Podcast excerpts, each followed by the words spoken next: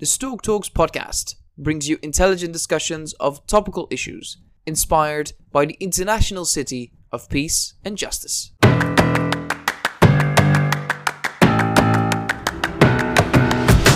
I think we all know what we need to do.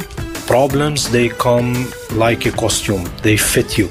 remove our inner critic and open our inner, you know, curiosity. You know, nothing speaks louder than money. Walk in, slam your fist on the table, say, "We need to Yeah. work together." That's Something has to change. Mm. Welcome back to another episode of Stork Talks, I'm Zoe. and I'm Tom. This week we are covering the sparkling topic of cider with an organization that specializes in this very special beverage, and it is called Cider Cider. Now, the first apple presses were in fact reworked olive presses, and they were used by the ancient Romans. The very first apples come from Kazakhstan, which is also the site of the original Garden of Eden. And speaking on the topic of the Garden of Eden, the apple is well known for being the forbidden fruit. And that raises the question whether any beverages created from this magical fruit should also be considered a forbidden drink. Did you know that there are over 10,000 varieties of apples? As a result, cider is found on menus across the globe, all the way from India and Canada to Australia and back to Finland and Germany and France. And of course, for the wine lovers among us, heritage cider is made with cider specific apples. So, in that way, it is like wine, the apples matter. That's right, Zoe. And to really explore this beverages and the possibilities it has for beating out the all-time Dutch favorite of het biertje, as they say, uh, we are talking to Wouter Bell, the founder and owner of Cider Cider. Welcome, Wouter. Thank you for joining us. Sure, no problem. I always love, love to talk about ciders and drink a few as well. Let's first talk about it. It's still early, so uh, talking first. Okay, so so perhaps Walter, that we can start just with a simple question. Why do you think cider is so popular? What makes it so popular for you? What inspired you to start this initiative? And do you think it will ever replace beer here in the Netherlands? well, that's a very good question. I actually I actually started with importing cider because it, it wasn't very popular, and I still think there's like world to win. But thing is with cider that is actually that keeps it interesting for me as well. I started in 2009, so it's been a few years already. But there is so much variation in, in taste, in like whether it's sparkling or not. Uh, it can be sweet, it can be dry, it can be funky, like barnyard funky that you, you smell and you think, hmm, okay, what's this? Uh, but it can be awesome in that sense, and it can be really clear and clean like a wine, and it can be so many things. And that's actually, I mean, people just don't know that much about it, but it is a very wide category that makes it really sort of hard to understand. And I think that makes it underestimated, actually. And we're trying really hard with the assortment that we have. We try to make that really wide, and we're also working on a new bar where people can actually come in and tasting. Uh, we really try to teach people about what cider is and how wide it is and what it can be. But will it ever replace the beer? Hmm. Um, would be nice, but I, I, I rather see it as sort of an extra. It's just an extra thing. You have beer, you have wine, ciders. Absolutely. And there are some reasons for people that can't handle beer because of the gluten. For them, it, cider can be very interesting because it's more or less the same alcohol percentage.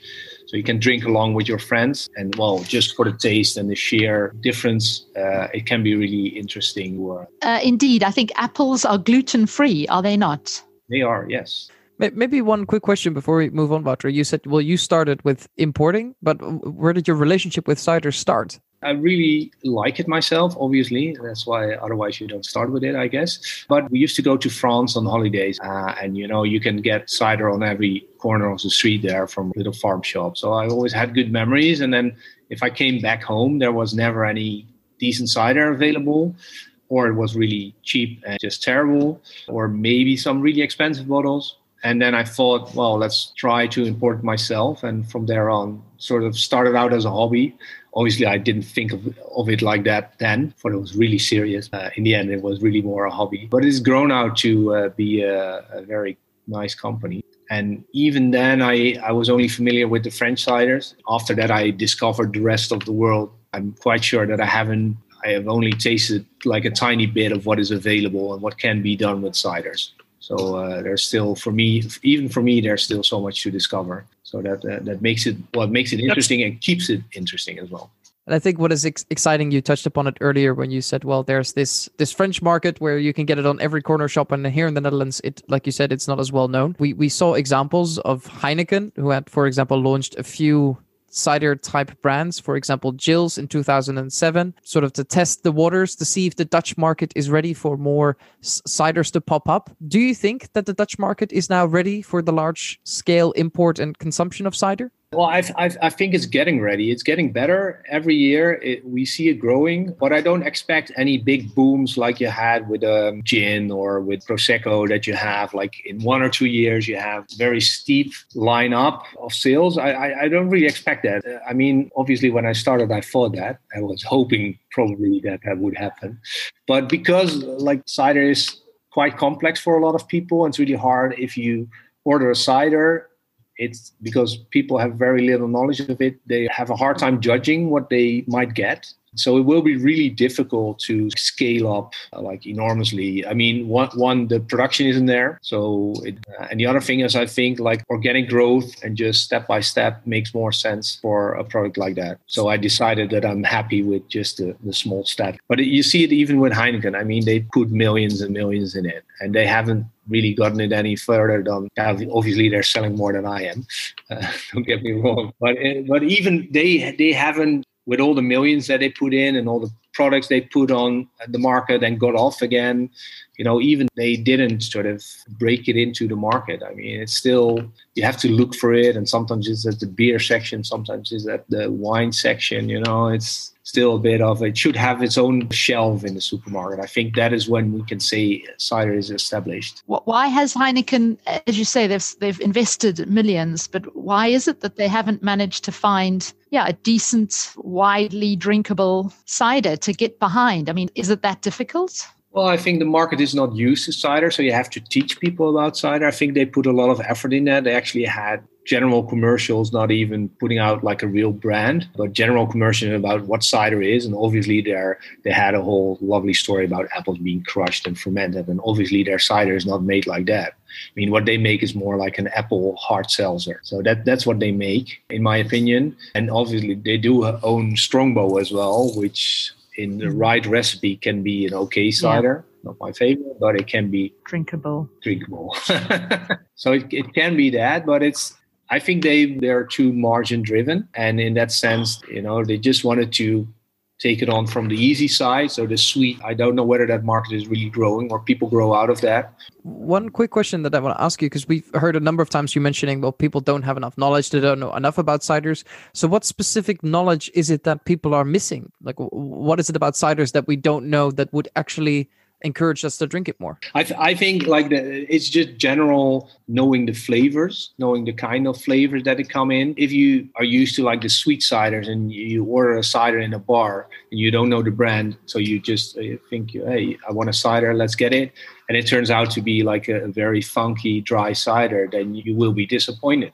And the same the other way, if you want to have something dry and you order a cider and it's really terribly sort of sweet, so people there are not that many known brands yet that people can trust and they know what they're getting. Every bar has like a Pilsner defining they're easygoing. Everybody sort of likes that kind of beer. And then they have rows and rows of specialty beers if you want something special. And that's with cider. You actually need that a good quality, but really uh, a cider that everybody can enjoy. So not too dry, not too sweet, not too bitter, not too acidic. In the middle, like wine in that sense. Everybody has knows somewhat about the grapes. They have a house wine that is easily drinkable, and then there's special varieties if you want to taste. And there you need the advice maybe from an expert to help guide you. But it's also if you see, you know, wines they always have like you say, they have the house wines and they have a few other wines. And with cider, they tend to have just one or two. So if you don't have that range, or if you just have one cider and that's not the cider you like, you're not going to drink cider. Or you might be disappointed in cider. And if you don't know that there's way more out there. Now, you've mentioned earlier, Wouter, that yeah, indeed, cider can is normally we think of cider and apples, but of course you also get cider made from pears. And and you mentioned to us that in fact in the Netherlands they grow more pears than apples. Do you think perhaps pear cider might might take off here rather than the apple variety? And also, are there other fruits that might be utilized for future cider that might become popular well, it depends a bit on what your definition of cider is. Obviously, what you uh, can put in a cider. Um, we tend to see the apple cider, just pure apple. Uh, so the hardcore cider fanatics think that is cider. Uh, and then most of the time for pear cider, there's another name. Uh, like you have Poiré in, in French and Perry in, uh, in the UK, or pear cider if you use common uh, pears for it instead of Perry pears. So there's there's usually another term for it, but I think those are the two main categories of fruit. We see a lot of additions of other fruits, like uh, we, for instance, have a cider made with passion fruit and Madame Jeanette pepper. Really cool combination, but there's only like 10% passion fruit in there. So so when do they become cocktails? So when is it cider and when do they sort of transition into like completely different beverages? That's a really good question. What is a cider precisely? And there, there are people that not everywhere it's really put into the law. For instance, like wine is really clear. You can only add grapes to it. It should be grapes, otherwise it's like a fruit wine. But with the cider, you can. Uh, it, it is a very free category, and I think for me that really makes the category more interesting, even more complex. But you can do all the crazy things that you do with craft beers, for instance, so adding other ingredients or barrel aging, or you can do so many other things. Mm. Uh, so for me, that makes makes it really an interesting drink, and you can have so many variables. So maybe that's a good question. Which which path would you like to go down to? Like the explorative path with all these strange recipes or trying to like the common like the common route for the the people or maybe both at the same time? Well the, the thing is obviously i like it all. That is uh, the big issue. Well we're actually making cider since a few years now ourselves. Uh, so we ramped up production last year. We're not huge yet or but we do some nice volume and we have sort of two lines so one is more adding ingredients like more crafty style of cider with the Madame Jeanette and the, the passion fruit. And we also have a hop cider, for instance. And the other ranges that we're having that we actually tend to like more is uh, the natural style, so totally natural fermented in the style of the natural wine. So no addition of sulfites, no addition of yeast. So just like let nature do do its work. You need specific apple varieties. Most of the older varieties are quite well suited because they have a bit more tannins, they have a bit more body. In uh, in autumn, we go we, we're picking some old orchards to get that fruit but it's hard to get big volumes. But we really enjoy sort of having the whole natural process. And speaking about processes, um, one of the processes we saw on your website as well is that you do ice cider, and it's a different fermentation process. So maybe you could tell us a bit more about that. But perhaps you first need to very quickly explain what the normal process of cider looks like before diving into this special one.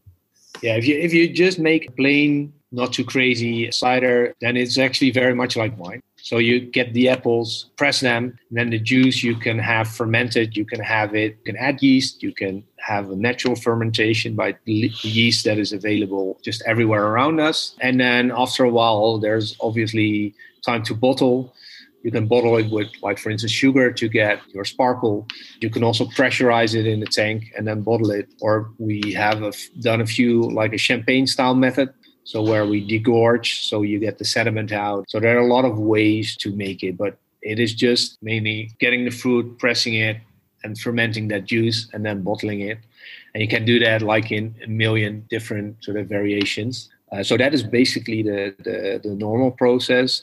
And if you do an ice cider, that's very interesting. It's very sort of unknown, even more unknown than normal cider. You get the, the fruits, you you either freeze the fruit or the juice. You can do both. And what you get then, if you press that, then you get a very concentrated uh, yeah, cider or apple juice and it, it has very little nutrients. So the fermentation is really slow. Uh, so you let that ferment, and then you get a very nice, intense, delicate uh, cider that you can use mainly. It's quite sweet still, so it's mainly used for desserts, uh, really special occasions. Does it have a higher alcohol content as a result? Uh, it does. Yeah, you have more sugar or you have more concentration of sugar because what you do actually with the freezing is you get part of the water out. Yeah So you don't get the flavor out, but you Mm. get part of the water out. So you just get a concentration of uh, flavor and sugar, obviously. So they usually end up 10, 11% most of the time. Wow. And a regular cider is around five. Well, depending on where it comes from, obviously. Yes, so we've started on this, but I feel like there's there's probably a lot more. So maybe for our listeners, it would be interesting if you could tell us a little bit about some of your favorite up and coming ciders, about uh, maybe particular regions, either here in the Netherlands or or further abroad, that are especially promising, perhaps in terms of of cider and cider making. Yeah, what I uh, what are a few things that are going on? Like America has been booming the last couple of like ten years. They're they, they've been ahead with the the whole uh, craft beer market, obviously, and after craft beer market discovered cider again. Cider was like the choice of like the pilgrims in the old days because it was easier. You didn't have to do too much uh, for an apple tree, just Yeah. plant it and then you know, uh, come to harvest it every year, and that that was it. And after prohibition, they cut down all the trees and put grain in, so then they had more grain to beers. So that's why they got onto the beers. But they totally rediscovered that. But uh, so that's been really interesting. They do a lot of the, the crafty stuff, so adding flavors, coming up with crazy styles, and sometimes really crazy ciders as well, crazy flavors. But there are some really good examples. What I liked recently, because like France made me aware of cider, so I, I've always been a big fan of them but they were always lagging behind. And recently, you see a lot more young people coming into the trade and then starting it up, having a different mindset. They still produce very much traditionally, but they look more at barrel aging and maybe adding like hops. But they're they're they're using the, the good fruit that their like ancestors planted, like the old high stem trees. You you sort of plant for the next generation. It takes at least ten years to get a decent harvest out of them. Mm-hmm. And even for the pear trees, it can take like 25 years to get a good harvest. So, you know, you don't really plant that to get sort of crop next year. So they have a really good and awesome fruit. And if you treat it in an interesting way and maybe a champagne style, and there are a lot of cool things coming off that. Spain is developing very much as well. The traditional ones, they're a bit more acidic, but they go very well if you have either have really nice weather like it is now or if you have some more fatty food, that is awesome. So it uh, breaks the fattiness. I've had some, I think, some good ciders from, is it Asturias? Yes, mainly Asturias, but also the Basque Country and a bit in uh, Galicia. So the northern part, top northern part of Spain, that is actually really green instead of really hot and scorchy like the south. But they grow apples there, and it's an amazing place. And it, their culture is is really well established around cider. Really cool. But you see more modern things coming up, like uh, cider vermouth, for instance, but also uh, like champagne style methods. And one of our producers just we even don't have it in yet, but they came out with an alcohol free one.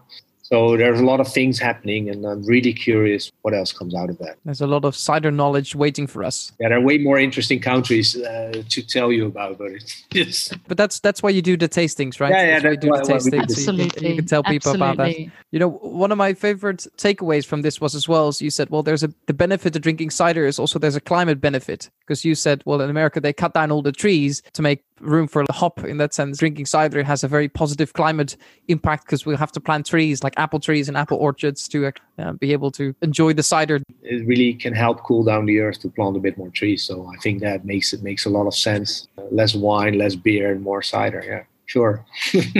So maybe a, a final question to you, Wouter, is you said, well, it's difficult for a lot of people to find deciders or if they are interested, where where did they can find the good ones, and what would you recommend? Where where can they find the ciders if they're looking for them? well, obviously, come to visit us. I, I mean, Naturally. naturally, we're obviously we're an importer, but we also have a, a web shop, and normally we do tastings and we make our own ciders. But there are more importers as well. You know, we're quite friendly in the business, so uh, you know uh, we have to help each other out. So if you just look on, search for cider, and online, Google's your best friend. And then skip all the terrible Heineken stuff. Find importers that do really cool stuff. Uh, but if you really want to have more and discover more and more countries, then most of the time, one of the cider importers is a is a good place to start. Would you recommend trying it yourself at home? What I, what I should do is go to a specialist and then let them advise you on you know tell them what you like what kind of style and then let them give you an advice of what ciders might be suitable for you. It's actually funny we do a lot obviously on the website we have descriptions but we hardly ever get a call from somebody who's on the website and asking about advice which I mm-hmm. think they should do a bit more. But that's why we have we have a small shop here on Fridays and Saturdays. There you can just have a look around and can advise stuff. That's the best place to start.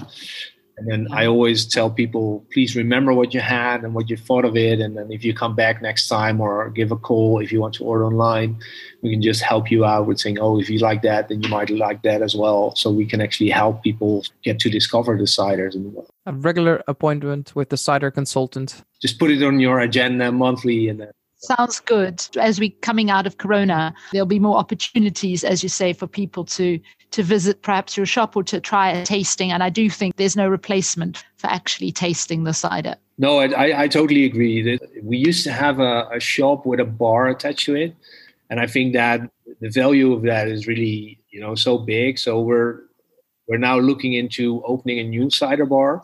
It won't have a shop attached, but then you still can at least taste a bit more ciders and get to know a bit more about cider. And, and Sounds good. Time flies. Uh, as always, I've uh, thoroughly enjoyed our conversation. Uh, thank you so much for joining us today, Wouter, on Stork Talks.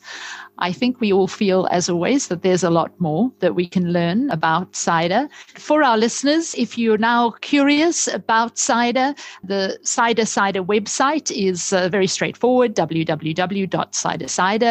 www.cidercider.nl. Uh, so that might be your first stop. Yeah, thank you, Wouter, so much for joining us today. Yeah, uh, it was it was my pleasure, and like I said, there's tons more to tell. So if you you have my number, so uh, don't hesitate. That's always good. It's always good to have the number of someone who sells cider. I completely agree. or come over and get some drinks. That might be good as well. So maybe we can do it next time. We can do it live, and then I, I feel that it's not just the cider brewing, but the ideas here as well. That's a that's a good sign. cider is quite helping with that to remain uh, keep creative. We might just take you up on that. And uh, in the meantime, we will say uh, thank you to everyone for tuning in to another episode. Be sure to check out previous episodes on our Anchor, and you can always follow us on Instagram, Facebook, uh, and you can always watch the full unedited interviews with Wouter and previous guests that we had on our YouTube channel called Stork Talks. Thank you for stalking with us again this week, and we look forward to welcoming you back in the next.